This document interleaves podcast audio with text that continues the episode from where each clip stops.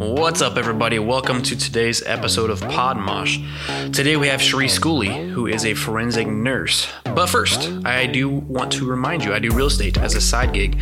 Buy or sell housing, whatever it is, I can help you out. I can even just have a consult with you if you want and talk about your future endeavors, whatever you want to do, really, whatever. Um, the brokerage is called Your Team Realty. Leslie, she's awesome. Uh, follow me on Twitter and Facebook, Instagram, any type of social media. And if you're wanting to support the show for no specific reason, you can find the Cash App link in the description of this episode. It could be a hundred dollars, it could be a buck, it could be five bucks, or it could be nothing.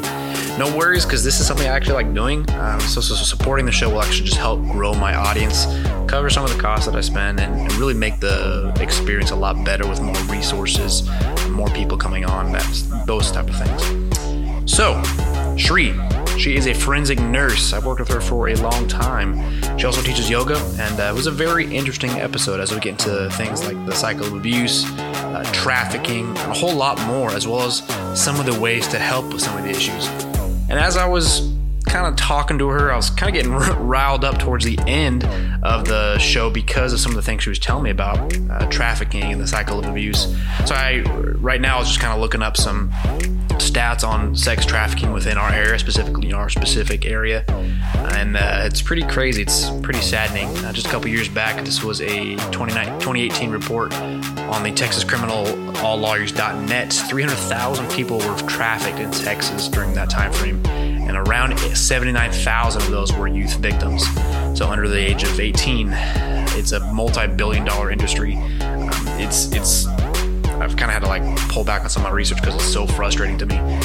Um, so I'm bringing awareness to this, guys. This is a big issue, and Texas is the second worst state in the nation uh, for human trafficking because of uh, the I-35 corridor that goes from the border all the way f- through Houston to Dallas. And this area is, is one of the worst in the entire nation, with California being the number one.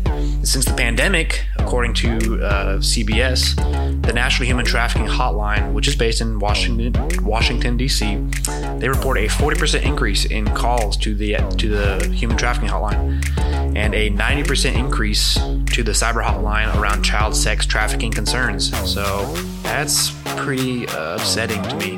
If you want to get involved, there are ways. There's a lot of resources that you can just jump into. Um, if you want to help with like the cycle of abuse and ladies who might be in that cycle of abuse, there's something called Safe Haven.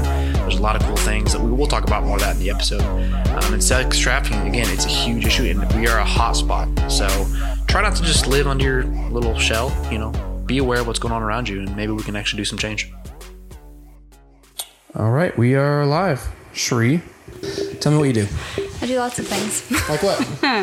so I'm a nurse. no, you're not. I pretend to be a nurse. I'm kidding. I should ask all the people who work with you. We'll see what yeah, they say. see what they say. uh, yeah, so I work in the ER, but I'm also a forensic nurse. Uh, so forensic nursing, uh, the main thing around here is just the sexual assault exams that forensic nurses do. Um, but forensic nursing is much bigger than that, but they're not utilized to their full capacity yet, just in this area. So let's let's backtrack a long time. How'd you get into the healthcare field initially? initially. Um, so, what in 2011, I went to EMT school, and I started out there. And then, Why EMT first? um, I think I knew I didn't want to be like a medical assistant, but I knew I eventually wanted to end up being a nurse, and I knew that if I got into a hospital at some point, they would help me financially go to nursing school and then mm-hmm. get my foot into a door like somewhere. that's that's how we initially met. Was Yeah, in the ambulance. Yeah, many moons ago. How many years? Like How long? How long were, were you at JPS? I've been at JPS now for eight years. Okay, full time. And you because you just recently moved over to Parkland, right? Correct, but I'm still at JPS. Okay. Yeah, So you've been there for eight years. Mm-hmm. And how long were you at AMR? uh, two. So you and I have probably around total of eight years. Because Actually, before that, because we worked on the ambulance but together, weren't you there before before I even got there? but not by much. I didn't think. Um, so you were at AMR for how long before I got there? Do you remember? Because I started in 2014. No, 20 beginning of 2013 at AMR. So I was there probably a year before that. Okay, so about it's about nine years total. We've known each other. Yeah. Okay. Yep. Wow. So It's a long time. Yeah. what were you? What did you do before EMS? before EMT. Um, so I also did lots of things there. Um, my first degree is actually a bachelor's in psychology. I didn't know that. Yeah. Um, so got that at George Mason in Virginia, and then got married. So we moved here because my husband got into UNT, And then uh, so we lived in Denton, and I worked. I don't you went to UNT He went to UNT. Yeah. Oh, he did? Yeah, for music. Um, because he's a band major, band director. He's a music major, yeah, band director. But um, so I worked in a drug rehab center Huh. in Denton for a while, and then just realized like this is not for me. Like I can't move up because I only have a bachelor's. I don't want to go get a master's in psychology, so I decided to uh, go get certified to teach yoga. But aren't you going to get a master's degree in forensic? nursing? did, You yeah. have that already, right? I have it already. So you, you want you wanted to get a master's, you just didn't want it to be in psychology. I just didn't know what I wanted in life at all at that point. I was 23, newly married, like Yeah. still a baby. I really didn't even want my psych degree, but it was one of those like you have to go to college and you have to go to a four-year degree college and, you know, push that into just the way we grew up. Yeah. Um, so I just picked psychology because I had no way else, you know, what do I want to do in my life? I don't know. yeah. But um, yeah, so decided after that I didn't want to work there anymore, and I went and got certified to teach yoga. So I taught yoga for like ten. I'm certified for ten years. Yeah. Wh- Why yoga?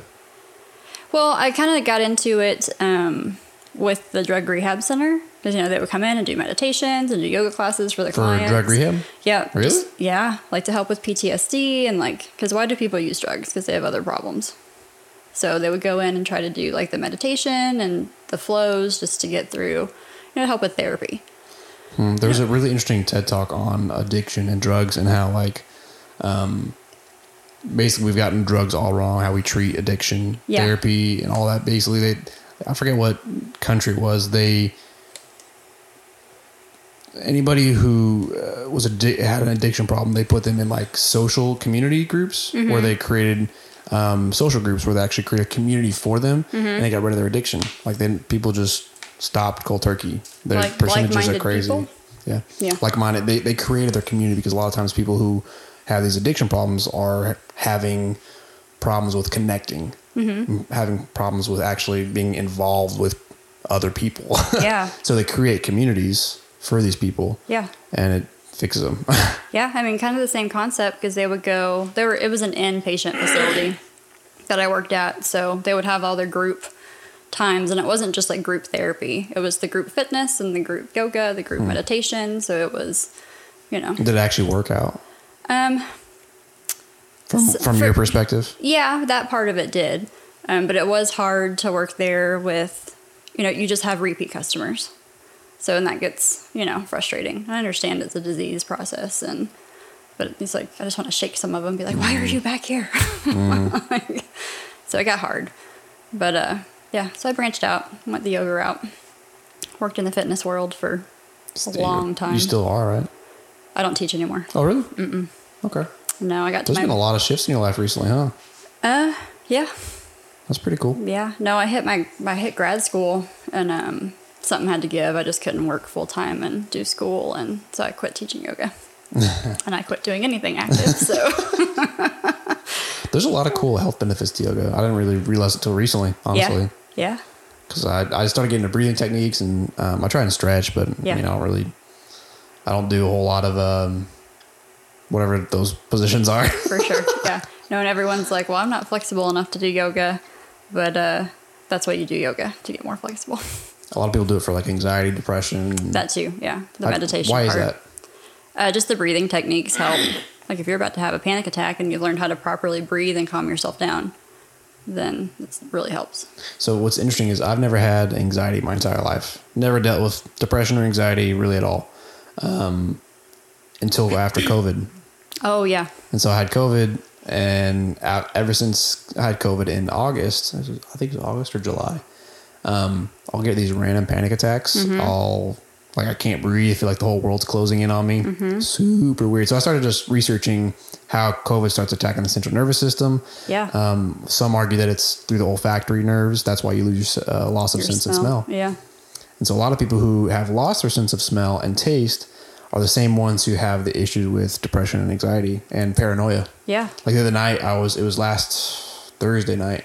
I was laying in bed with my wife, and I thought people were in the house, and Yeah. I was like, "Oh my god, this is not normal. This is Thanks, not COVID. okay." yeah, so I got up, I like turned all the lights on, and I stayed up for like another two or three hours. Mm-hmm. But I I did breathing techniques. I uh, had my tea. I have like a chamomile herbal tea that I use to help with that. What's your Wim Hof? Is that your Wim Hof, yeah.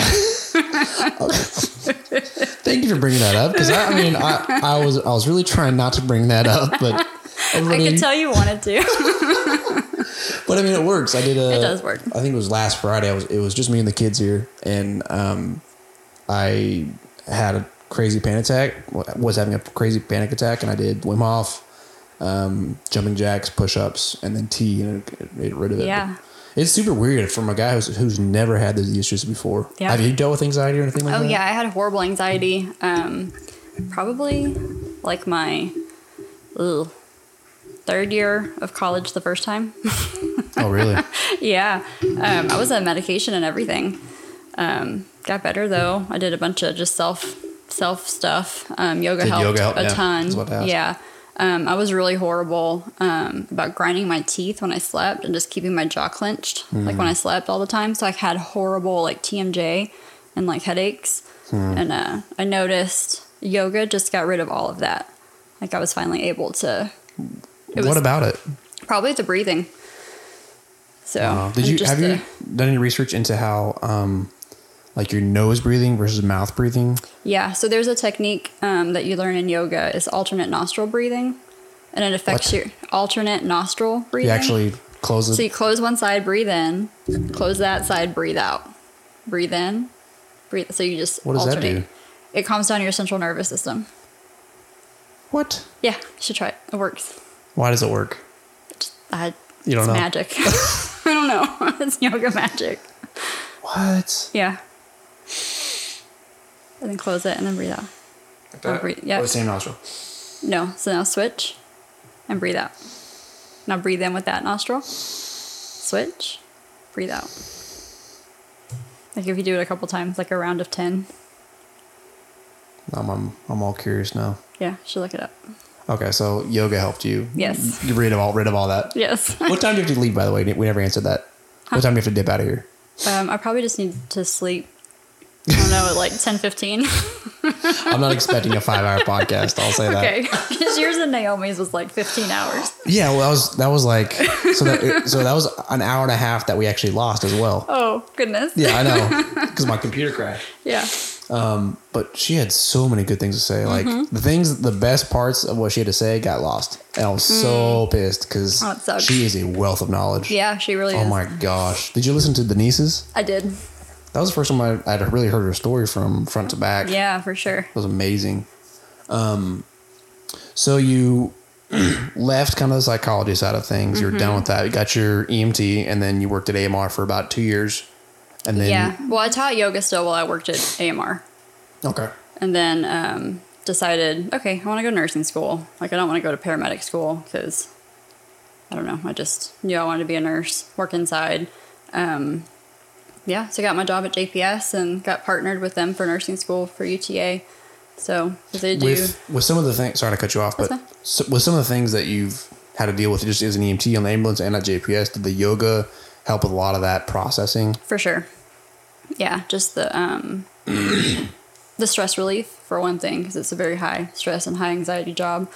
Um, the breathing as well, like just to keep your anxiety at bay, like while you're in one of those adrenaline packed situations, because you know, like you're on the scene of code or something, and everyone's going nuts, and you don't want to have a panic attack because your anxiety is stupid. Has that ever happen to you before? no, I was able to just kind of separate myself and just know that like I'm here to do a job.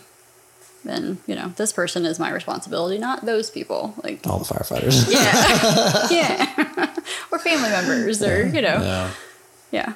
yeah, So you so UTA is what helped you uh, get your nursing while you're at JPS. Is that right? yeah. So Okay. I got my undergrad at UTA, um, and they partner with JPS. So did all my clinicals there, all my testing was there. So I only had to go to UTA for like two things the whole time at nursing school. Jeez, Yeah, everything else was at JPS. Golly. Yeah. It's I, I really like I said I miss working there. Oops. I really miss working there. Yeah. There's the wealth that you gain there is, is priceless. Like Yeah. EMTs, we, you know, we don't get paid a lot, but the information and the experience that you get working at that place, Mm-hmm. You learn a lot really fast, priceless. Yeah, for sure. It's like drinking from a fire hose, man. Yeah. Golly. Well, and now since I don't really do, I only do the ER side maybe once or twice a month. Like I'm losing a lot of my knowledge. I think so. If you don't use it, you lose it. So Mm-hmm. I feel that to- same way too. Yeah. I left uh, last November, I think. Oh, so like a year, yeah, oh, is that, yeah, almost. Yeah. November, beginning of November was, yeah, wow. Oh, So that's mom's crazy. here, and already I'm like, like what is this? Yeah, Like, I like I people now, but that's nice. I, like mean, people. I mean, you know, I still don't like people. No.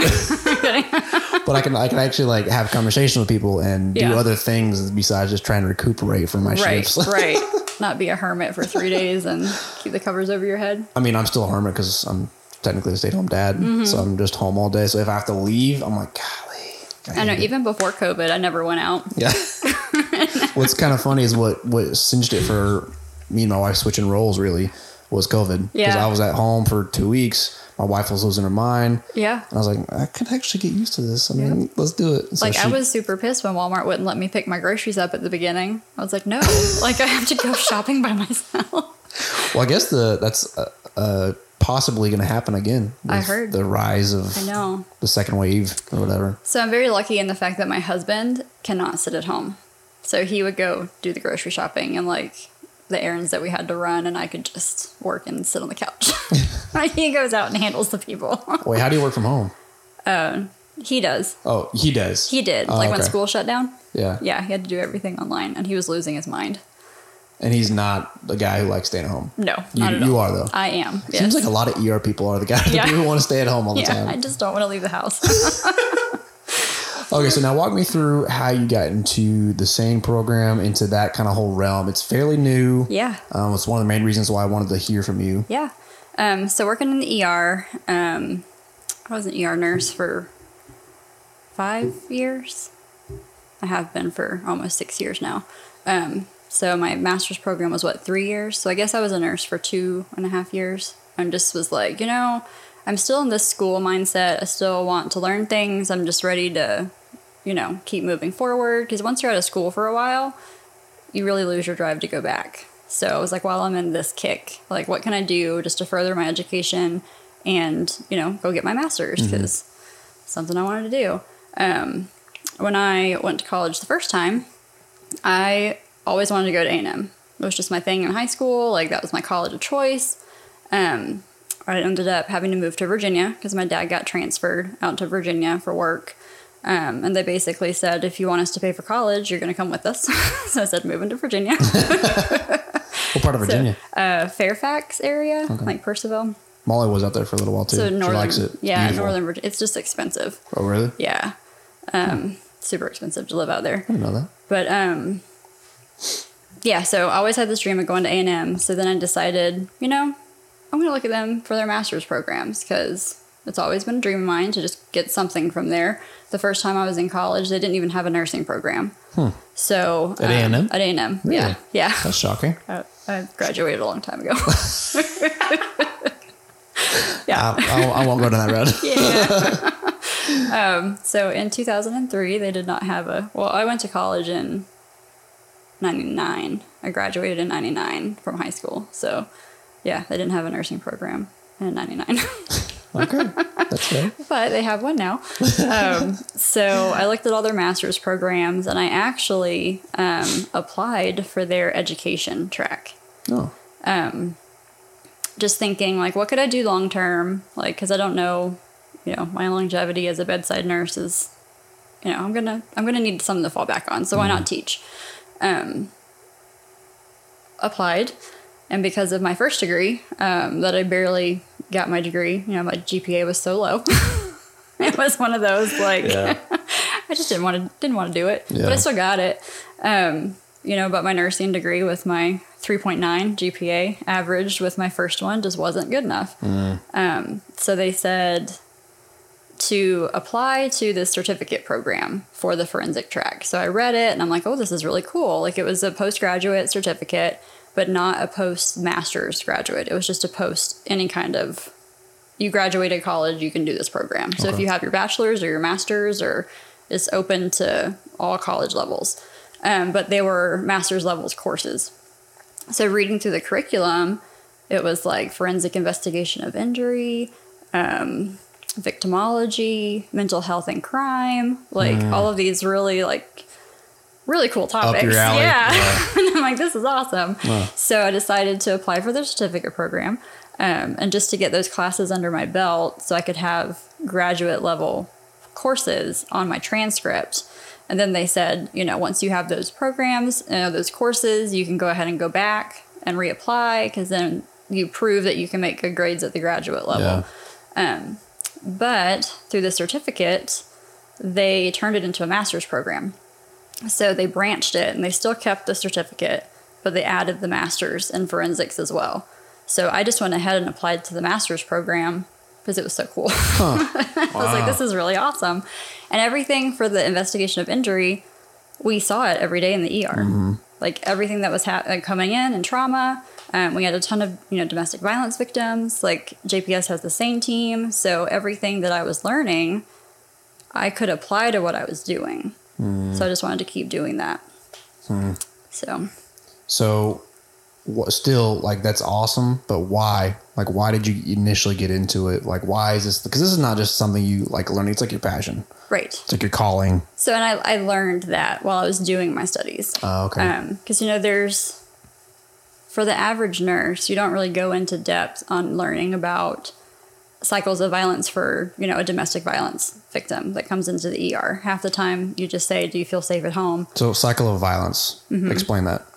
so a cycle of violence um, it is once you're a victim you have the capability of continuing to be a victim and it just circles around you and then you can pass that on to people like pass it on to your family Well, you can pass your the cycle. yes So, so like yeah so you'll So if my mom was more uh, likely to, or if she was in the cycle of abuse or violence, then Mm-hmm. she'd pass it most likely to her daughters. or, or- they where they would become a victim of the same type of abuse or Oh. say you saw like what your dad did to her in that Mm-hmm. cycle and you would become an abuser and vice versa Really? yeah like they're learned behaviors is what the cycle Yeah. I did not know that. yeah but there's also in the cycle um you're you're just set up differently when you're in those situations because usually you're lower ses or you have like hardships so that's kind of a learned does that you know what i mean Hmm. Yeah. yeah So it's more more about what you see Mm-hmm. you're gonna do automat- automatically. Now, is it different for age groups? So, like if Mm-hmm. so, if you know if the father wasn't in there at that at a young age, if his kids were doing it, he's not gonna do it. Is that what you're saying? It depends on like when the behavior's learned. Is that what you mean? Yes. Yeah. So as an adolescent, So as an adolescent, you see things like that and you're like, oh, well, this is how a relationship's supposed to be. Like, this is how my parents are. Mm. So then when you're in your own relationship, like, well, my dad does this to my mom. Why can't I do this to my girlfriend? Hmm. You know what I mean? Does that make any sense? no, yeah, definitely. But, like, if Um, you have an infant and the mom gets the infant out of the relationship early on and that infant never knows that their dad was an abuser, then they have a higher chance of not falling in their footsteps. Okay. So so for for specifically women, because women is the, ma- the majority of these issues, correct? It's the higher number, yeah. Higher number. I mean, it, it happens in same sex relationships as well. Yeah. And they're just not, they don't have nearly the resources and they're not nearly talked about as much as like men abusers to women victims. Mm. So in those types of cycles, how do you break it? Like for the women who are in those type of situations, what's going on in their mind that makes them like stay in that situation? So you learn that it never happens from the beginning. It's always like a, a gradual process. So as soon as you start with you know dating someone, they're not going to immediately just beat the crap out of you. Um, it's a slow process that they Sorry. get. I know. Hey, I love you. Yeah, like it's very first date, and they're gonna yeah. That's terrible to joke about, but, But um, so it's a gradual process for most of these victims. Um, they're put into situations where they're completely helpless. So over time, Um, you know, it starts out as a fabulous relationship. They're still independent. They still have their own means to, you know, do whatever they need to do. But then say they get married. So once they get married, um, that, and that could be like years down the line. it could be years down the line. Yeah. Um, so the husband decides, well, now that we're married, you don't need to work anymore. I'm going to be the sole provider for the family. So you can stay home. Let's try to have a family. You know, stay home and keep the kids. So that's one part of isolation. Or they'll pick them up and move them away from their families and their so friends. isolation is a key thing. Isolation is, key. yeah, that's usually kind of what happens first. So yeah, let's, as you're as you're going through this, kind of um, uh, for somebody who doesn't know anything about this, like me, Mm-hmm. try and, and make it like if there's a scenario, say, you know, Jane and John got married, Right. and then phase one is isolation. Right. So continue after after that. So, you know, oh, you're not going to work anymore. I'm going to be the sole provider. You can stay home and keep the kids. Um, and then that turns into um, I'm only going to give you X amount of money to go to these certain places to buy these certain things. So then they take their financial freedom away from them too.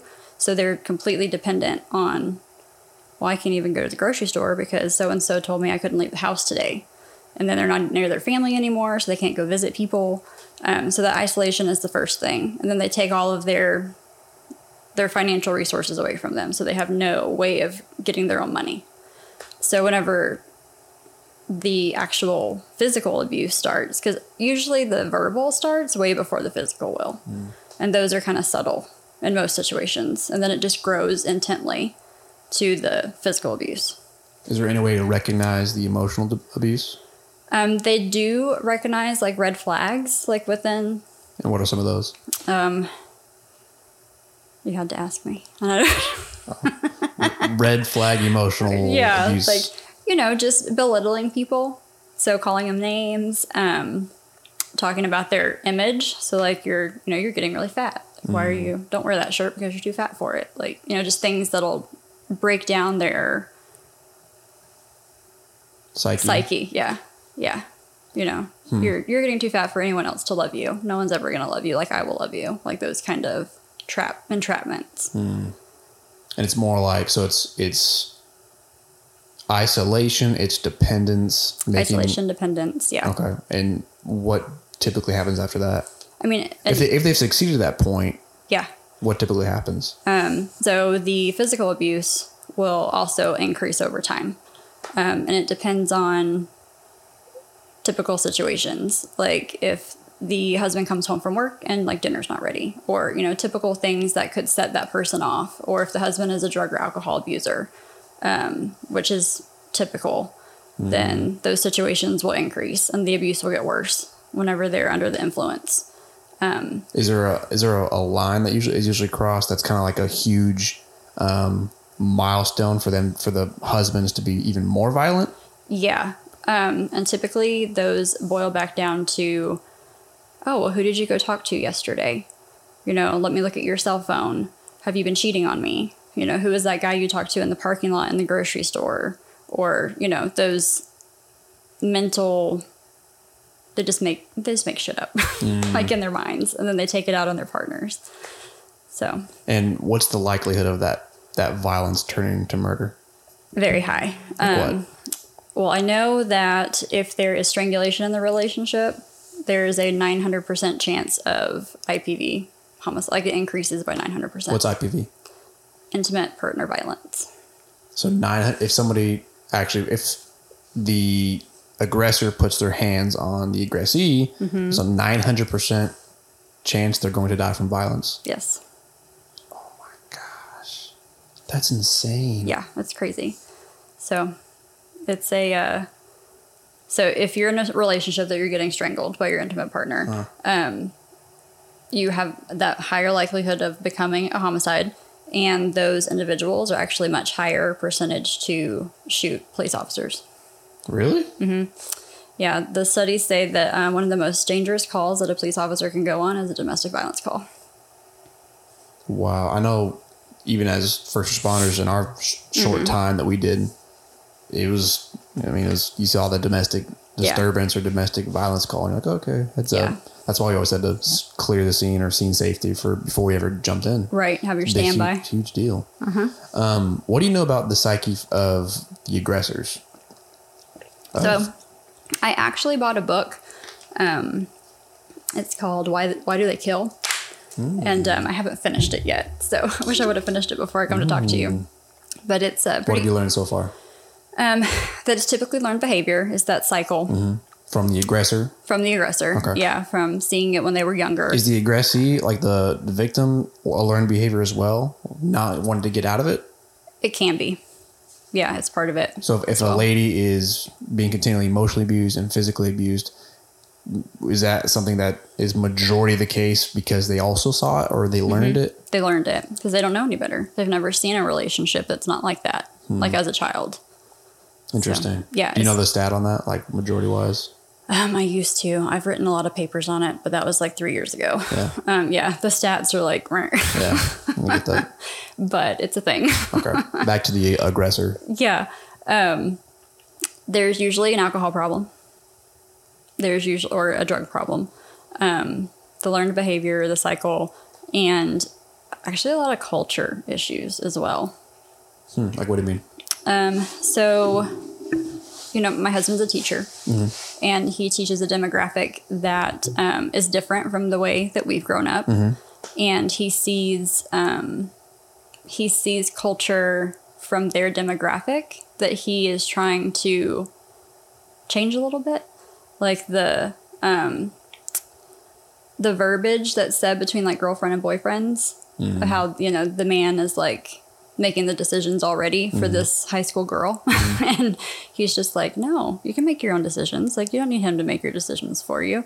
To just see that cycle already forming because of mm-hmm. what they've learned at home. Hmm. And I wonder, like those those type of situations, I, I'll bet, and I could be wrong, like where your husband is in, that could be like a massive turning point in their life Right. for the lady, Yeah. where they're like, oh, that's actually like a guy's telling me I can make my own decision. Yeah. Hmm, like, you can do this on your own. You don't need a man. Yeah. yes. Be an independent woman. I need no man. You Hold me down. That's right. All right, so continue on what you've learned about the aggressor, the psyche about them.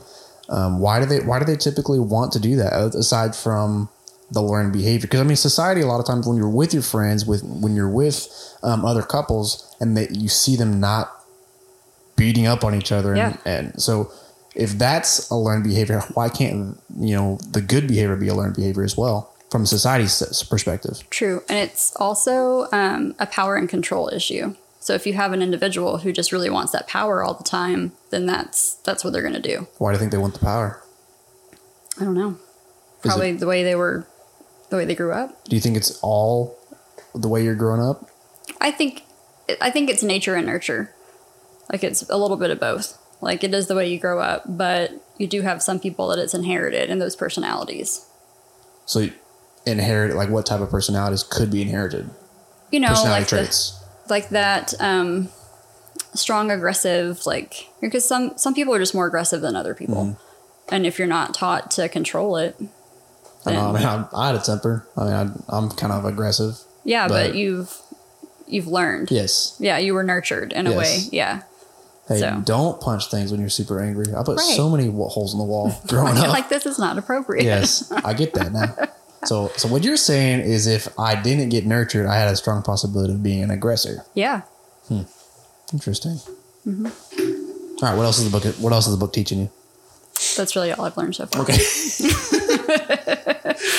um, No, but they interview um, some abusers that are in jail and some that have, well, all of them have killed somebody that they're interviewing in jail. So it's a very different, like, different perspective because you usually hear about it from, you know, the victim side of things. So it's pretty interesting. what it, your role at Parkland right now is what? What do you do at Parkland? I am on the forensic examiner team, and currently, we're just um, we're concentrating on sexual assault exams for the moment, and we do all of the legal blood draws for law enforcement. That brings Can you can you walk through that process? So like so uh, say if a lady is right now mm-hmm. in this situation, they're in the cycle of abuse, they want to get help, they come to a hospital. What's going to happen? so current And there's specific hospitals you have to go to, right? For this to actually For- to get help. for what type of abuse though? Are you talking about sexual Oh. assault I don't know. I guess. or domestic violence? Uh, is there di- what's the difference, and why would you need to go to different hospitals for that? So currently, um, domestic violence exams are not performed in most hospitals. Um, usually, if you're in a domestic violence situation and you're injured, you present to the ER just like you would for any other injury, and they ask you a few screening questions. But a lot of those screening questions have they, they they don't catch a lot, and that was kind of the frustrations that even you and I have talked about when we Right. were working. Right. So how do you fix that? So JPS has done a really good job of changing their abuse screen. Like we worked really hard to change that screen, and um, trauma services they worked really hard on making it to where we can pull data so we can track some of those things like from the computer. But it's not just your "Do you feel safe at home?" question anymore. It's a scale that you could do a one through five, um, and they ask very specific questions. Do they do that with the person in the room, like another person in the room? No. So there's a, a part in the the screen that if you can't get the patient alone, then you can click on the screen unable to get alone at this time. And then if you have to take that person to CAT scan or if you have to take them to an X-ray or, you know, let's go get this urine sample to try to get them away from that person, then you can ask the screening questions. Hmm. Okay. And you even have to be careful with like kids because a lot of times if they bring their little kids with them to the hospital and they get home that afternoon, you know, dad's hmm. like, "Hey, where'd y'all go today?" And it's like, "Oh, we went to the hospital with mommy." So it's a that can be a hazard as well for the patient. Okay. Well, that's that's good that they actually increased that screening though. Yeah. But Um, continue. so if you come in for a sexual assault, um, there's different processes you can go through for your sexual assault. So as a victim of sexual assault, if you're over the age of 18 and under the age of 65, then you have the right to report it or not report it. So you can call the police, tell them what happened, or you can come into the hospital, get a kit done, get the treatment that you need, and not tell the police that it happens. So those are your choices. So what happens though, like the situation that you and I were involved in, Mm-hmm. where police weren't really helpful in that. Correct. Um, so, because there wasn't an element of sexual assault in that situation, that made it different. Uh, Does that make any sense? Yeah. So, that was just a situation where I need to come in, I need to get treated. You know, this happened to me. Um, my neck hurts, like those kind of, you know, questions. Um, so it's completely treated way differently. yeah. Oh, I didn't know that. Okay. Yeah. Right now, for, you know, Is there a hope to not treat it differently? Hopefully. I mean, Yeah. because, you know, a domestic violence victim also has the choice to report it or not report it. The only injuries that are reportable, um, mandatory report, are gunshot wounds and stab wounds. So if a woman comes in and they've been shot, then yes, we have to call the police. It doesn't matter the situation. Okay. But yeah. So continue with your story. You were talking about how to get so getting into if if there's a victim, Mm-hmm. which hospital to go to, what's the process, so on and so forth. Yes. So in our area, we do offer SANE programs at the majority of the hospitals that are in each city. Um, so when you go to the outliers, that's whenever they'll probably transfer you to a hospital that does have a SANE program to do the exam. But they, um, you walk in, check in, say, you know, I'm here for a sexual assault exam. Um, they get taken back to the room. The SANE nurse comes in. A doctor will do a head to toe just make sure we're not missing any kind of major trauma, see if they need any x rays or anything like that. Um, the patient has the right to fill out a CVC form, so a crime victims compensation form for the state of Texas. So that goes into a bank where, since they are a victim of a crime, the state of Texas will pay for the hospital visit. And um, That's big that's huge, yeah. because a lot of people don't want to come in because they can't pay for it. Right. There's not enough resources. Right. Um, so the only difference between the sexual assault and the domestic violence assault, um, to have CVC pay for a DV exam, like for the What's a DV exam? the domestic violence, Okay. like the Acronyms. Sorry. give me full words here. sorry about that. it's kind of funny. So pause on acronyms. It's like every business, every hospital. Even when I left JPS, it's like a whole other language. Mm-hmm. Yeah, I want the CDC for the FHA so I can do the DV. You know what I'm saying? I know. I, I did a note um, in one of my patients' charts at Parkland and I put ATT at the end of it. So At at, this this, time. time. yeah. And then my preceptor at the time, she read it and she's like, "Oh, ATT isn't an acronym that we can use. It's not recognized at Parkland." I'm like, "Oh, are you serious?" so like delete She's like actual? at this time. The acronyms in and of themselves, man, it's a whole other language. She's like, So- "There's only certain approved acronyms that we can use." I'm oh like, Oh my "Okay, I'll go back and just type all these Oh, words out." So moving forward, I, I don't do well with acronyms right now Okay, because I don't understand. That's fine. Um, so for the domestic violence victims to get the crime victims compensation, they have to report their assault to law enforcement. Like they have to have a case number and be participating in an investigation. So for sexual assault, you don't have to report and you can still apply for your crime victims compensation. okay. So either way, you get paid for. For sexual assault, yeah. Yeah. Okay. Um, have you noticed a different with like different departments willing to work with you more than other departments, police departments? Or is it Um, all across the board kind of okay? Yeah, it's all across the board okay. Um, the state of Texas filled, um, they changed with the attorney general's office. You have to fill out a piece of paper now that's requesting an exam for a law enforcement agency. So once they went to those request forms, um, there's really a lot of law enforcement agencies that are like, oh, I'll just sign this and hand it over to you. And just Okay. like, well, the detective will come call them later. Like, here's, cool. here's your paper. Yeah. so it helped a lot. cool. So continue with again your story. I keep cutting you off. It's okay. so, um, Yeah, and feel free to just talk. Like if you're if you have anything you want to say, just start saying it.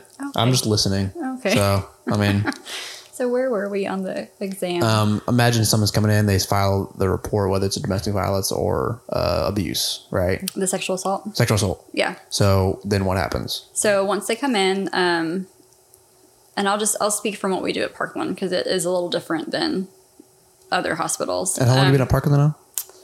ooh, since April? Okay. Yeah. So they actually check them into the ER and their ER patients, um, so that we can make sure we do testing on them. They can we offer them baseline STD testing. We can do um, all the antibiotics in case they were exposed to any STDs. We can offer them the pregnancy prophylaxis, um, and they offer them HIV prevention as well, the medications to go home with.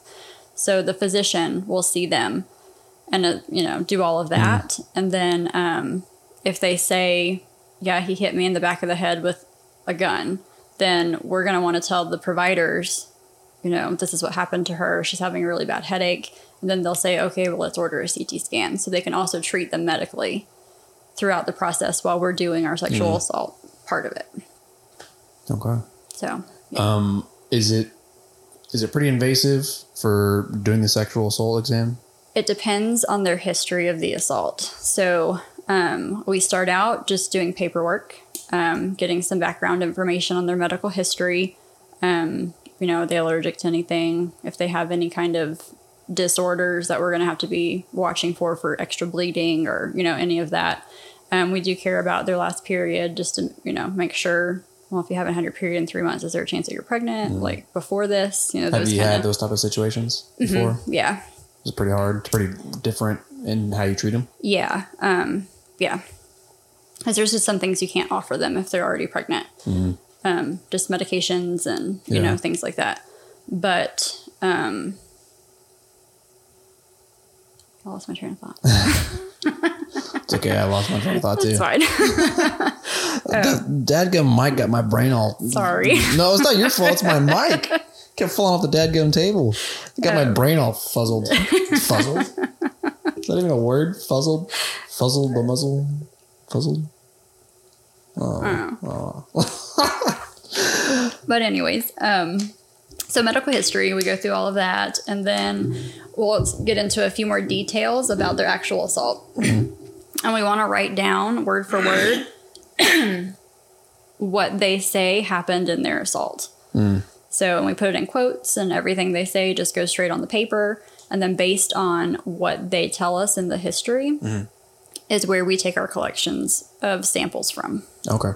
So So how do you how do you again how do you get um, the patient away from that situation? Because they're in the cycle of abuse, they want help, but a lot of times that I've seen, they, they just go back to the same situation. as far as the domestic violence, Yeah, or Yeah. or assault or whatever assault or violence, right? So the sexual assault portion, we do get a few that are um, in domestic abuse relationships, and the abuse that they're, you know, the sexual assault is part of the abuse. But really, the majority of the sexual assaults that we see are um, not related to that. Does that make any sense? Yeah. I'm still fixing my mic. Um, now, I'm going to kind of switch a little bit here. You, uh, your, what's it called? Hero in this realm was that doctor, I'm Dr. Smock. Smock. Yeah. Tell me about that. Tell me about the emerging field of, was it forensic? Yeah. What is that? So he practices clinical forensics. Okay. which you know is live patients. Um, he has a program that um, he's really big into the strangulation research. And explain that again. That's it's fairly new. Most people don't know about it. Most doctors don't know about it. Right. The difference. What? It, how do you find um, these signs? What are some of the signs for strangulation protocols? Right. Um, so he works with a group out of San Diego that um, they hold advanced courses on trainings for non-fatal manual strangulation in relationships, or um, they actually are doing research on like military trainings too for like chokeholds and stuff like that. So not just like domestic violence strangulation. Um, but the research that they've been doing shows that 90%, I think. It's a really high, like it's either 85 or 90% of non fatal manual strangulations will have no outward signs of injury. So, no bruising on the neck, no scratch Jeez. marks. Um, but they do have a higher percentage of having internal injuries that um, could be very serious. So, like carotid dissections. And if you if that's dissected, it forms a clot. The clot will break off, and you can have a stroke. So they're doing research on um, younger women that are presenting with stroke symptoms um, to see if they have strangulation in their history for any relationships or any of that. Because a lot of times, because it doesn't leave marks, it's a continual thing in these relationships as a power, as a sign of power. It's like I can strangle you until you pass out, but then you wake up and like I can control you because I can take this mm-hmm. away from you. So why would they not bruise though? The amount of pressure. So, So- you, they can pass out and not bruise. Right. Wow. Yep. So they did a study on pounds of pressure to occlude different arteries and veins in your neck mm-hmm. and your trachea. Um, and it actually takes more pressure to open a Coke can than it does to put pressure on your neck. To That make could be you, like, fatal. pass out or be fatal. Yeah. And ninety percent of those ones are the ones that are, are finding that are fatal.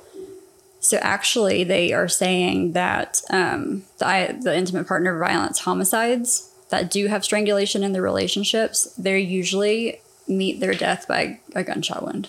They're usually shot. Really? Mm-hmm.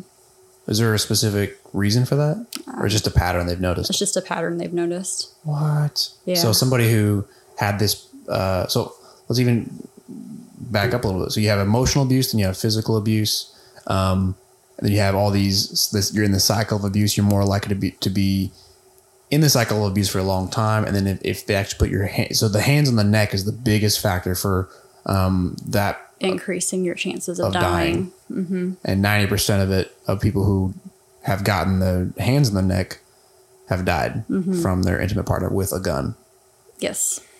Wow, Yeah. that's crazy. So the Tarrant County numbers have actually tripled now, I think, Since COVID? since COVID. Oh my gosh. Yeah. Because last year, I want to say the number for IPV, so intimate partner violence, um, homicides. yeah. I think it was seven last year. Seven what? Women Seven women that died, from. Yeah. And then now I think we're already up to 18. I think is Wow, what the last thing that I months. read. And we still have a couple more months. Yeah. Do you think it's for sure COVID? It's for sure? COVID because there's, I mean, people aren't going to work. They're at home with their entire family. Kids are stressful. Hmm. Families are stressful. Is it different in Dallas? Are those numbers different in Dallas that you know? Um, this might sound really horrible, but I actually don't know what they are in Dallas.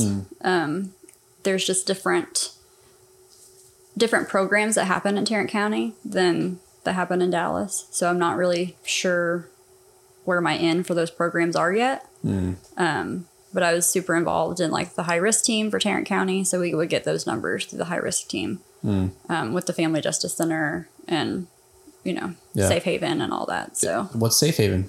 um, it is a domestic violence shelter and resource center for victims of domestic violence. Okay, what it's They- resource, but Yeah. practically, um, if if somebody's in this situation, Mm-hmm. they could go to Safe Haven, and then what happens? So Safe Haven offers a ton of different stuff. They offer counseling, they offer legal help, they offer shelter, they offer um I think they just uh, it's just a really good resource center um, because not everyone is going to leave where they're at to go to shelter Yeah, and not everyone can qualify to get into shelter because there's only limited space. So it's really good to learn how to shelter in place for some of these women, and Safe Haven can help you do that. Hmm. there's So- different signs even right for for asking for help. Mm-hmm. There's like I saw somebody do like a hand up where they on the video and I don't know what they were signing, but it, it wasn't even sign language. It was a specific sign on their hand. Yeah, and That was they like were a saying, universal. aren't there some like isn't there a certain shot you can order at a bar? Yeah, Like if someone's and then the tattoo. There's some tattoo you can get on your hand something, or something like that. Where you show it like this and yeah, palm up, and I don't know what it was. yeah. There's a, there's a few of those that will kind of help. Yeah, and there's um, companies that make different things that you can put like hotline numbers on. So like a chapstick or um, things that wouldn't look very conspicuous if the patient were to take it home with them. So it doesn't say like you know domestic abuse hotline all Yeah. over a piece of paper, and you Yeah. know like there's just a random chapstick with like a phone number on it. Or because this, th all this whole field is, is still fairly new. Am I right? I want to say, um, so Virginia Lynch, she was the pioneer of forensic nursing. She basically paved the way for all of forensic nursing, and she, um, And forensic nurses nursing is, is specifically in this realm of uh, topic, right? yes, so forensic nurses are capable of the sexual assault exams, all the domestic violence and intimate partner violence um, research and exams, and those kind of things, the strangulation um, research and exams, and then we're also trained for death investigation. Okay. Yeah. So Virginia Lynch was actually a death investigator How long ago was that? in the 70s, I think. Okay. Like late 60s, early 70s, I believe. Hmm. Yeah.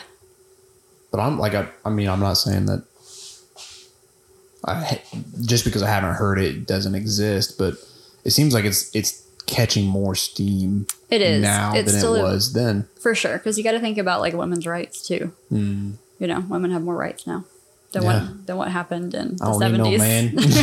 yeah. Yeah. I mean, a lot happened in the 70s. So, uh, Dr. Smock, you said, is is pushing a lot of these um, new ideas, showing evidence on the CAT scans on how to even look. Yeah. Because even our radiologists a lot of times don't know how to read and and look out for um, strangulation. Right. Right. Yeah, because you can have a dissected carotid and not show any signs at all until you have a stroke. Or you can have a broken hyoid bone and Mm-hmm. How is not. that possible? How can you have a stroke like that or a dissected carotid without like because we do a CTA, which is you know pumping contrast at a really fast rate in the arteries, and that's how we see it, it in, in the on the CAT scan. It helps us see that break. But if it's dissected, it should show that, right? Well, if they come in and get a CTA done, then yes. But most of these women don't come in. What's the time frame for whenever it's almost like statute of limitations for when it's when you when you can't tell? They haven't determined. So they're still trying to do all that research. So if, if somebody comes in and they did get strangled and they did have a dissection, Mm-hmm. we still don't know how long it would take for it to not show on a CAT scan. It would show immediately on the CAT scan if it was dissected. Yeah. But it's that rate of healing or the clot formation or, you know, all of that is just dependent on how your body's forming it.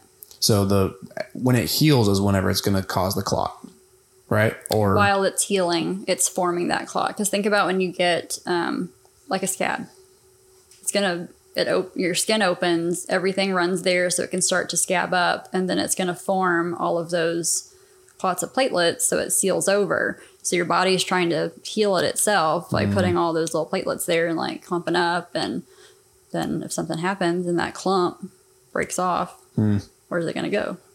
Yeah. straight up to your head. What are some of the things that Dr. Smock is doing to further this field? So he's really trying to get out there with all of his research. Um, he really wants um, patients who do come into these facilities that has um, imaging capabilities to have a set. We can't really call it a protocol, but like guidelines to send this patient to get a CTA done, so the CAT scan, um, like with a contrast. And that kind of it goes back to that those screenings, right? Yes. So the nursing and the screenings with the nurses. It's really a physician questionnaire um, that he wants certain flags to be brought up with the patient because if you look at a patient and they Like an epic or something. that's what jps did was to use it in epic but he made a flyer and it's like a flow chart. So it's like patient presents and you ask these questions. If it's a yes or no then you come over here and you you know just depends on the the treatments depending on how the patient asks you know answers the questions. R- real question for you, or random question for you. Um, you know how like if you see too many signs on the highway or too many signs in a room, you can actually not read any of the signs, or you only if you have, or if you have one sign or two signs, you actually focus on those one or two signs. Um, at what point does that happen with assessments? well or there's there's still too many assessments for a patient, like like adding another sexual assault assessment for a doctor who who- an ER doctor who's trying to help this patient, but doesn't have necessarily the time to spend an hour with a patient when there's a hundred patients waiting for them. You know, Right. And typically, the assessments that you get for strangulation patients, you know, if they don't see any marks on their neck, it consists of um, are you having any trouble swallowing? Or is your voice different? And they're like, well, no. Or did you pee yourself? No. Did you pass out? No. Move on. that's that's it. Mm-hmm. Okay, But he, Dr. Smock, wrote out this flow sheet. So he really wants people to assess um, vision. Did you hear any ringing in your ears? You know, did you see spots? Did you get lightheaded? Um, what's the last thing that you thought? You know, what were you thinking while his hands were around your throat? Because if you're honestly sitting there thinking like I'm about to die, then there's some like horror there, you know. So how hard are they squeezing? Um, the incontinence is a big one, which doesn't always happen. It just depends. incontinence. Really? Mm-hmm. Why? Fear. Just your body shuts down. You pass out. wow. So yeah. And there was a there's somebody who had similar issues like that that like that situation happened to them, and they they couldn't stand up straight. Mm-hmm. I'm guessing that's for the same reason. Yeah. Like when they closed their eyes, it was they tipped over. I mean, think about everything that's there. Like not just your arteries and your veins, but all those nerves that run up and down, like your trachea, your just everything. Hmm. All your bone structures. Like there's a lot of stuff in your neck that yeah. you don't have to have any outward signs of injury. So he's so he's furthering the assessments. What else is he doing? His research. Yeah. And he, this is in California. he is actually based in Louisville, Kentucky. Oh. Yeah, he's in Louisville, Kentucky. He's the police surgeon for That's the Louisville forgot Police about that. Department. Yeah. Um, but he's working with these people in San Diego that have their own um, research and they do these classes. And So why did he get involved? Do you know? he He's a police surgeon. he's just really adamant about all these research. I mean, he really started it with um, police training because you know they practice chokeholds in training and military they practice chokeholds and but he's really learned that the same issues present for you know people who are domestic manually violence. strangles. Yeah. Huh. So how, what else is he doing? Like, what are some of the weird things that he's discovered that are, are kind of for you mind blowing?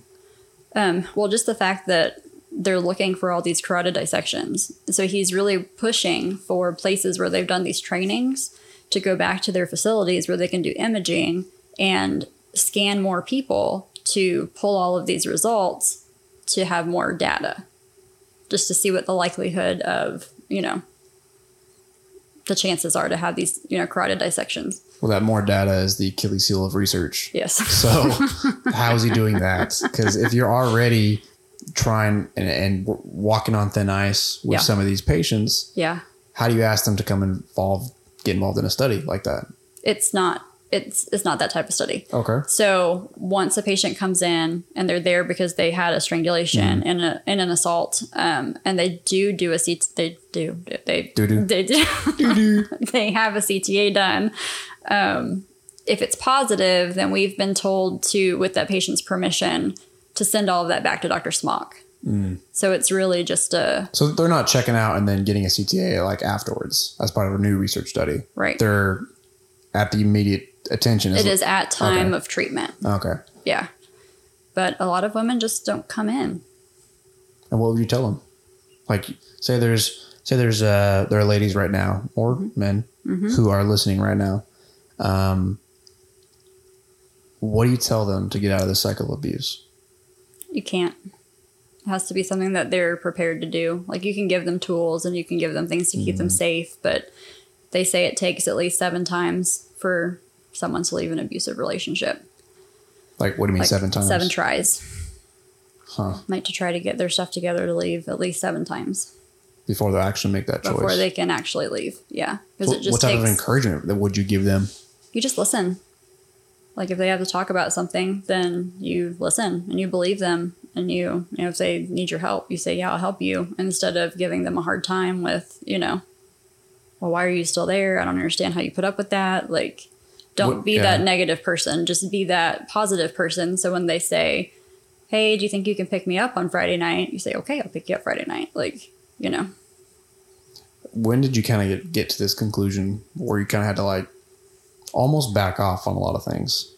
And you, you personally, Yeah, it really um working on the high risk team and like really what's that? for um, so there's a domestic violence high risk team in most areas where women come into shelters and they do assessments and they do questionnaires and they do what's called a danger assessment. So it's a bunch of questions that they can answer. And What are some of those questions? Um, goodness. Is there weapons in your home? Is there strangulation in your relationship? Um, just different you know feeling out just their day-to-day life. Um, and if they score a certain number then they're put on the high risk team because they're at a higher risk of becoming a homicide Okay. so um, just working through like the great people that worked on that team with us because it's law enforcement it's DAs it's um, safe haven it's all of the For the whole, like, know, all of the community. Okay. Yeah, And for all is- of Tarrant County. Is there one of those at each county or just Tarrant County? There is one in Dallas County as well. They're they're becoming more popular because the state of Texas has done a high risk model. Really? Yeah, so they're trying to implement them in more places for sure. Wow. Have you had to deal with a lot of? Uh, well, before I jump into that question, finish what you're saying about um, what we're talking about. Uh, working with them Yes, and just and how- learning, yeah, just learning their techniques because just to teach women how to be safe. How hard was that for you? It's hard. Yeah, because a lot of times women come into the ER and if they say, "Yeah, my husband did this to me," the nurses are automatically like, "Okay, well, let's, you know, here's a phone, let's call the shelter." Well, this woman is already in a relationship that she's being told what to do all the time. So she's going to take the phone and she's going to dial the number. That doesn't mean that she's ready to leave. It doesn't mean that she's safe to leave. But she's going to do what she's told because that's what she's used to doing. You know what I mean? That's tough. Yeah. So it's really about safety planning and just, you know, what do you need from me? Tell me how I can help you instead of the Yeah. other way around. Knowing a lot of these things and working kind of in the trenches of this specific field, what has that done to you? Your mental psyche, your how you how do you process these things Oh, things? yeah. Um, I can tell you I live my life a lot different. How so?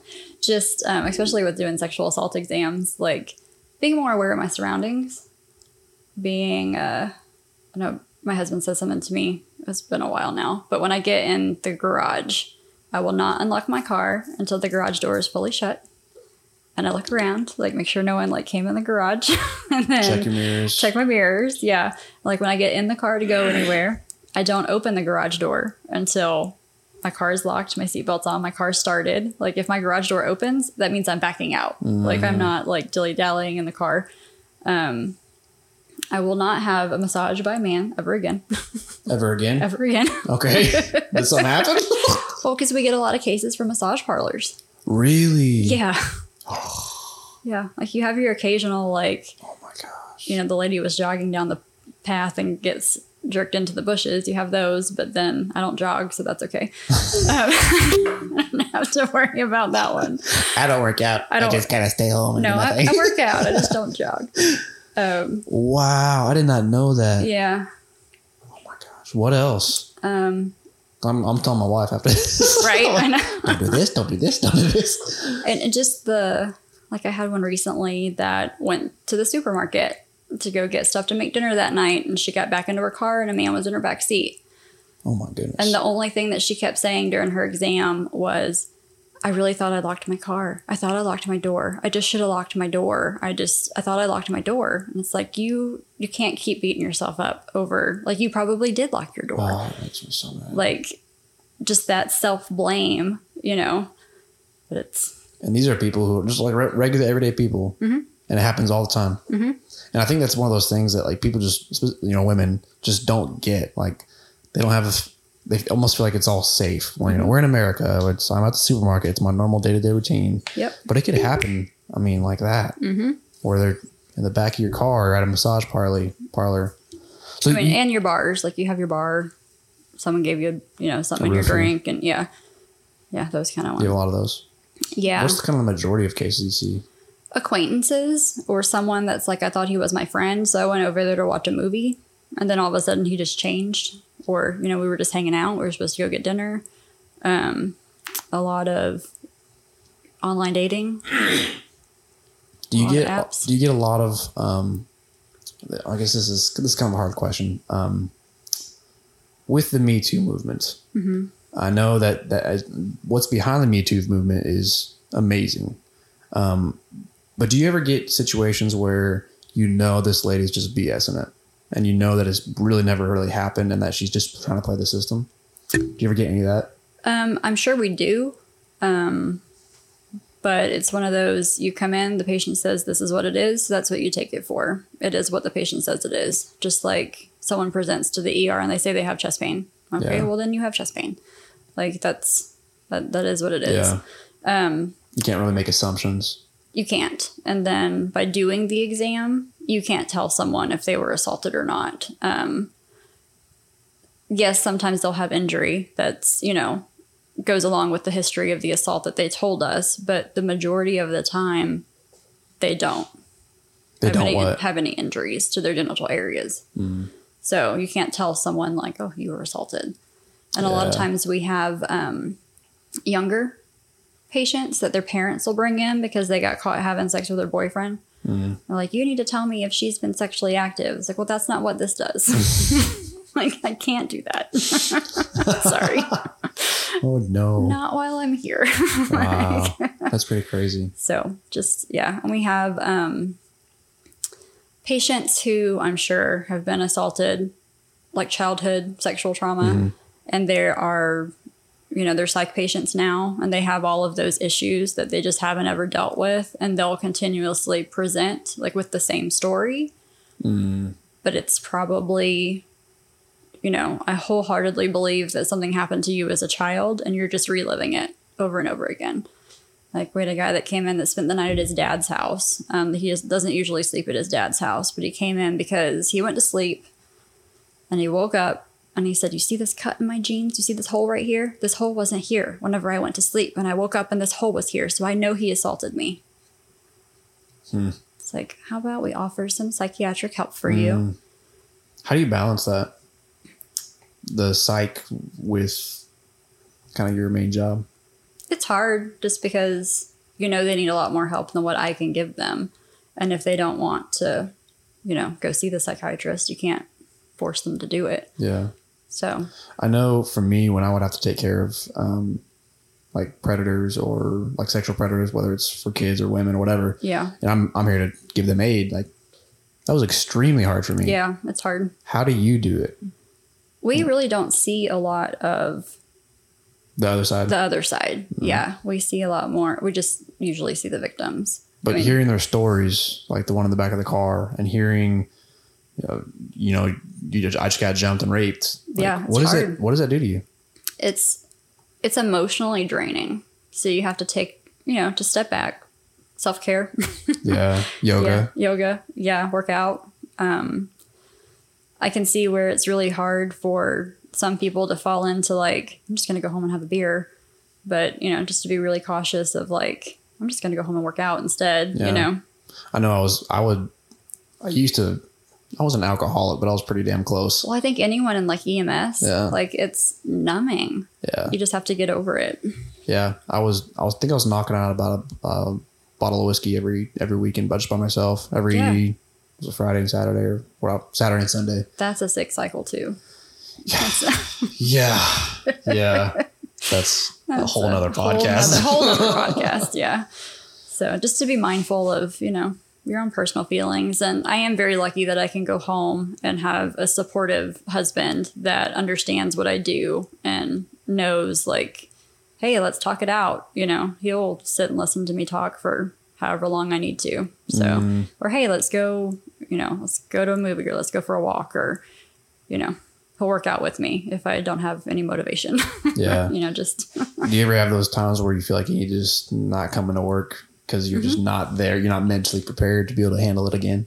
I do, and I feel like when I go anyways, um, I always feel like on those days, and I do get a patient, it's usually the patient that I needed to get, if that makes any Because sense. explain that process. Because when you say get a pitch, because you're you're technically, technically an ER nurse, right? And then you have you get pulled to do it or not? No. Oh. Um, so currently in my my current position, Uh-huh. Um, when we go for our twelves, we are only doing sexual assault exams for twelve hours. for 12 hours. Yeah. So when a patient presents to the hospital, um, we get called as a consult and we talk to the patient, see if they want to report to the police. We get the ball rolling for their medical side. Um, and then based on what the, the patient decides to do, then we either do an exam or we don't. Have you ever? Because I know there's been a big push recently for Texas um, to really crack down on, on trafficking. Mm-hmm. Have you been involved in any of that? Um, not firsthand. Um, I have had a few adolescent patients that have actually come in from like the juvenile detention center, but they were there for other things and they were being trafficked. Um, and it was just like a history exam because it wasn't recent enough to take swabs because there's mm-hmm. a time frame for evidence collection. So so these people were trafficked in the past and then were in juvie. Yes. Yeah. So to sit and listen to like How old were they? Oh, I think she was 15. Oh my gosh. It's already just making my blood boil right now. Yeah, just talking about how she was she was her own pimp. But then she needed money for a hotel room so she could have somewhere to sleep that night. So she went to this guy that she knew had other girls that you know that she could have a connection with or whatever. And then she worked with him for like two nights and then decided she wanted to go back on her own again. And I was like, you, Oh were, my you were 15 years old. And to get already have that mindset, she had to been doing this for years. you know, at least a couple. Yeah. I mean, you know, to have all Yeah. to, to have that mindset, right? You know, she's not just you know being taken. right. She's actually like realized I can do more, and Yep. that's that takes a long time to get She's to that like, point. I can make my own money and not give a cut to this guy. I can just keep it all for myself if I work for myself. oh my gosh. Yeah. What, how did that make you feel? Because I'm just hearing that right now. I'm like, It like just, pissed. well, it, first of all, it shocks you. You're just like, wait, what? Mm-hmm. like, are you kidding me? But then you have, then I realized, like, oh, this is the world that we live in, you know? I was like, yeah, it's a, What would you say to people who like have lost complete sight of what's really going on around them? Because working at working on you know us working on the EMS side of it, the ER side of it, the now you the uh, SANE side of it and the sexual assault side of it. I mean, we're seeing what's really going on out there. Mm-hmm. Or I'm not anymore, but but you've seen it. yes, um, what's really going on around, on around us? Yeah. like it is so easy to get in this bubble Mm-hmm. of just my life is good or my life is bad either way but so focused on ourselves and so Yeah. focused on what we're doing that we forget that you know two neighbors down the street has their two daughters being trafficked Mm-hmm. like how does that make you feel you know how does what does that do to your psyche Well, like and the most of it is their families got them into it. really Yeah, like child trafficking. Like very rarely is someone going to drive down the street and snatch your kid. It happens, trust me. But it's you know, mom couldn't pay rent this month, so let me go sell my kid to the highest bidder, and then I can pay rent. are you serious Yeah, yeah. It's a lot. It's a lot. this freaking podcast Sorry. me in my bed just punching it like You're- googling how do i how do i help so that's You're gonna pull thing. your whiskey back out. No, I get too anxious now when I drink. Oh yeah, After I drink now, I'm like just pure anxiety. yeah. No, we went to a Halloween party last night, and I had two solo cups of like an Oktoberfest. A, I felt like crap because I just can't recover from drinking any alcohol like I used to. I'm just too old for that. And then I literally laid in bed for like hours with my heart racing. Yeah. Yeah. And I'm like, why did I do this? Like, I just had two beers. Like, I don't understand. I had one beer on Thursday night, last Thursday night, and Friday from like five hours. Yeah. Was that. Yeah. I just can't do it anymore. No, and I can't only either. since COVID. Only Oh, since the well. COVID. Mine's been since I graduated because I've actually been I've actually been working out again. So yeah. But no, like ever since I had COVID, it's I can't Yeah. drink. Uh-huh. It just makes me insane. It's super weird. I love alcohol. I just don't like the way it makes me feel the next day. Uh, see, not I don't, worth it. I don't even feel it the next day. It's, Um, it's wait till you get close to 40. no comment. You just don't recover the same when you're I just start doing the hard drugs now. You know, right. I've switched. I've switched my numbing agent, Yeah.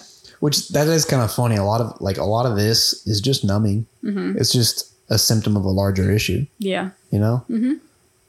and like yoga and working out, those are all those are super helpful. Mm-hmm. But how do you get from away from just numbing it to actually dealing with the problem? Also, a loaded question. Yeah. Um, I'm all about those loaded questions.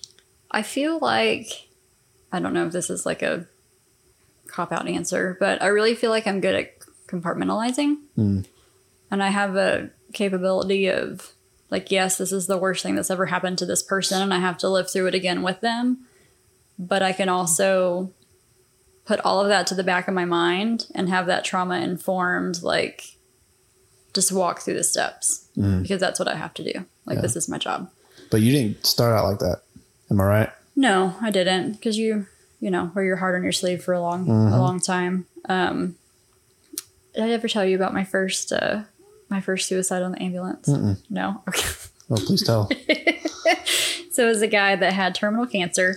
Um, he had shot himself in the head, and my current partner at the time, you remember who I worked with for a long time? Yeah. Um, so we walked in, and this guy had a German Shepherd laying in bed with him mm. while he's like propped up against the wall, and the dog is just like crying. I get teary eyed, and I'm like, oh, I, don't, I, can, I just, I, can- you know, we're trying to get the dog, and then my partner looks at me and says, "Sheree, if you can't see people like this, then maybe this isn't the job for you. Oh for my you." Gosh. And I look at him and I'm like, really? Can we just? I don't want the dog to go to the pound. Like the dog's gonna have to go to the pound. Like this dog has no reason to go to the pound. Can we put it hmm. in the ambulance until someone can come pick it up? Like, does this guy have family? Like, and I just hmm. broke down about the dog.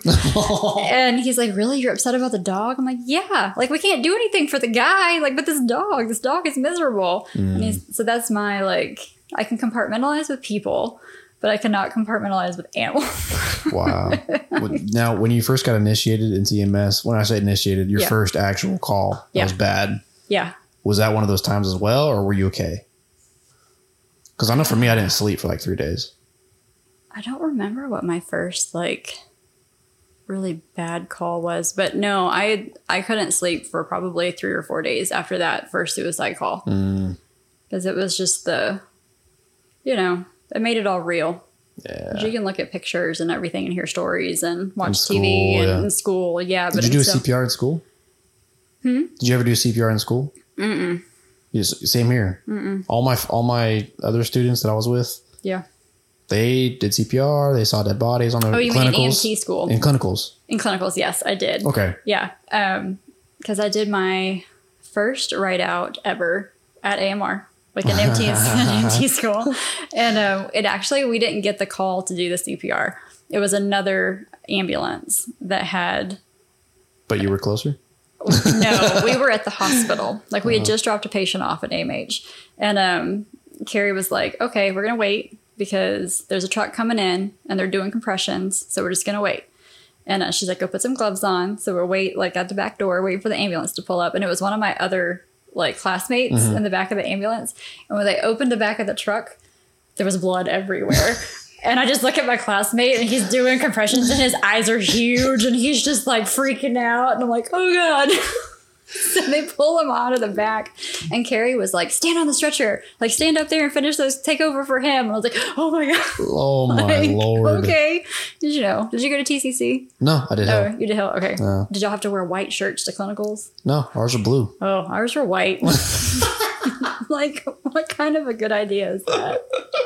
To wear to a clinical. Especially in the ambulance. Where you, Uh, yeah. I mean, you can't really Like, change much. No. I, I didn't get any of that in clinicals. Really? Like, I didn't see one dead body in clinicals. I saw a dude seize, and I saw some gangrene. Yeah. I saw some gangrene at JPS at my Yeah. clinicals and in green. They In put me in green. Nice. As I'm like, and I was like, I'm never working in a hospital. I will never work in a And hospital. look where you ended up. Yeah, I know. Five and a half years Yeah. in JPS. You're welcome. I feel like I helped you get Ah, this you did. Yes, you did. I appreciate that. It's either you're welcome or I'm so sorry. no, like like like again, like uh, we you learn a lot. It was kind of like at JPS. It, it really opens your eyes to Mm-hmm. all that's going on. Can I tell you that I remember the first day I trained you in trauma?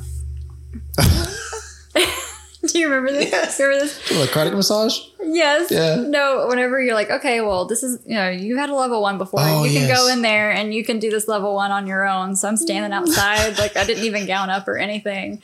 And then I hear the trauma surgeon, he's like, I need a thoracotomy tray. And I just look up and made eye contact with you, and your eyes were huge. And you're like, what? I'm like, hold on, I'm coming. I'm literally weaving through people. Like That was the- still probably one of the bloodiest ones I've ever had. I mean, like, they did a oh, thoracotomy, but they, that was like that was like what, an hour and a half code. yeah, it was crazy.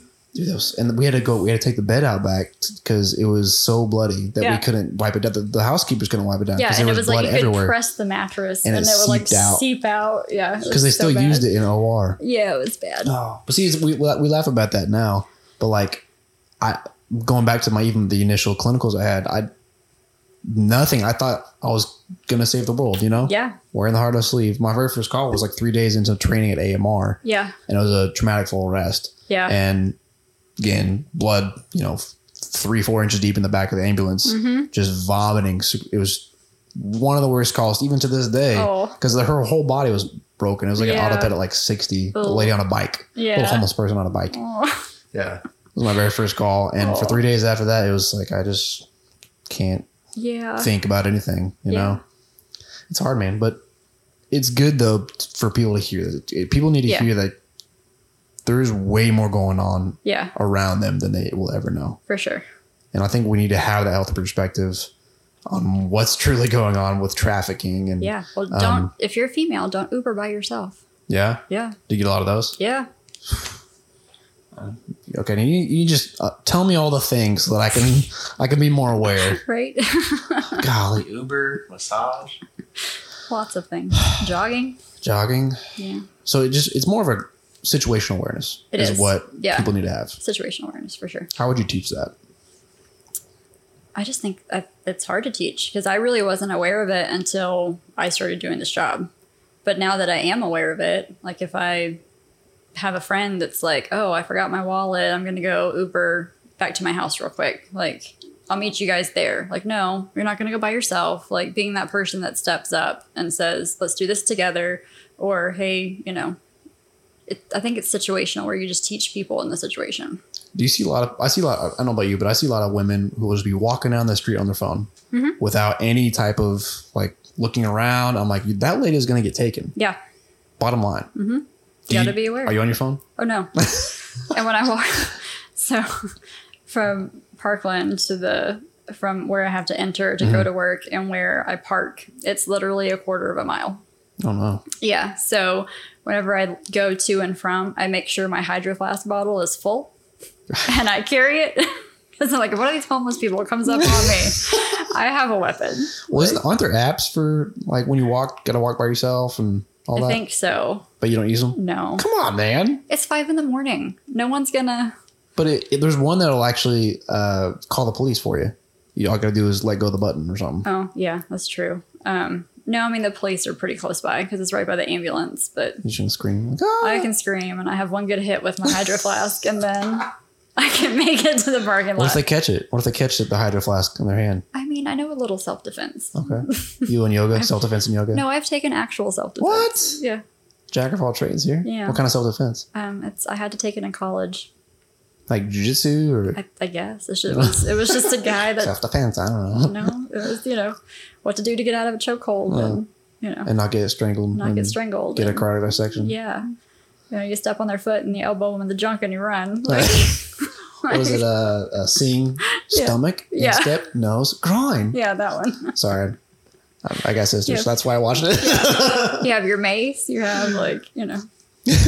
All right. So, kind of in, in conclusion, how would somebody want to get involved in this field, whether it's um, helping reduce trafficking or critical awareness or sexual assault and domestic Yeah. abuse? How would somebody get involved?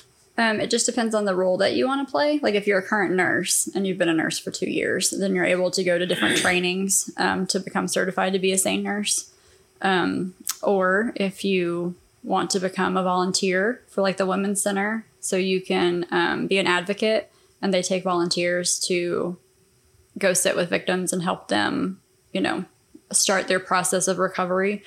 Um, you can volunteer for any of the women's centers Can you do like Safe Haven, like volunteer at Safe Haven? they do um, they hold different events that you can help with and they do you can you know donate items and things to their donation store and all of that fun stuff so Is, is there any type of number that you can call, or is it just kind of Google Safe Haven or Google just- Women's Center? i would just google safe haven and google the women's center and Okay. there's like volunteer opportunities on there Okay. Are these linked with uh, the hospitals, or is it kind of because they're all kind of together on this, right? yeah we all work together That's cool. yeah if there was a volunteer, I know there's a lot of different roles, um, but if, if somebody wanted to really just be with the patients, be with them as like an aide, or um, are there positions like that? Are there that you know of? so Like, in explain some of the positions that Yeah. could be there. in Tarrant County, they do offer um, advocates that are volunteer based for the Women's Center for the sexual assault side of it.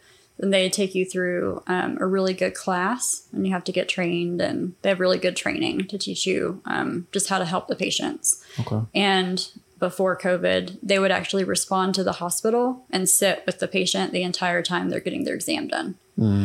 And then in Dallas County, um, they do have other facilities that have advocates as well, but Parkland, they're unique where they have their own advocates that work at the hospital.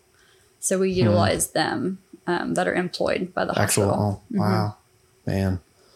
Well, Sheree, this has been a lot of fun. Um, I have already learned a lot. Um, much respect for what you do. Thank you. it's hard. I could not do it just for the little over an hour, hour and a half, hour and 26 minutes that we have here. I'm pissed right now. Like, maybe I shouldn't have brought up all that, but like, I want to, I want to know, I want to be aware. Yeah. You know, I want to do, do as much as I can. Yeah. And hopefully this podcast will get to us. Maybe, maybe somebody is in this situation and need help. And Yeah. if it reaches them, awesome. That's kind of what I hope. So thank you good. for all you do, Sheree. Thank you for having me. Yeah. All right. Bye. Bye.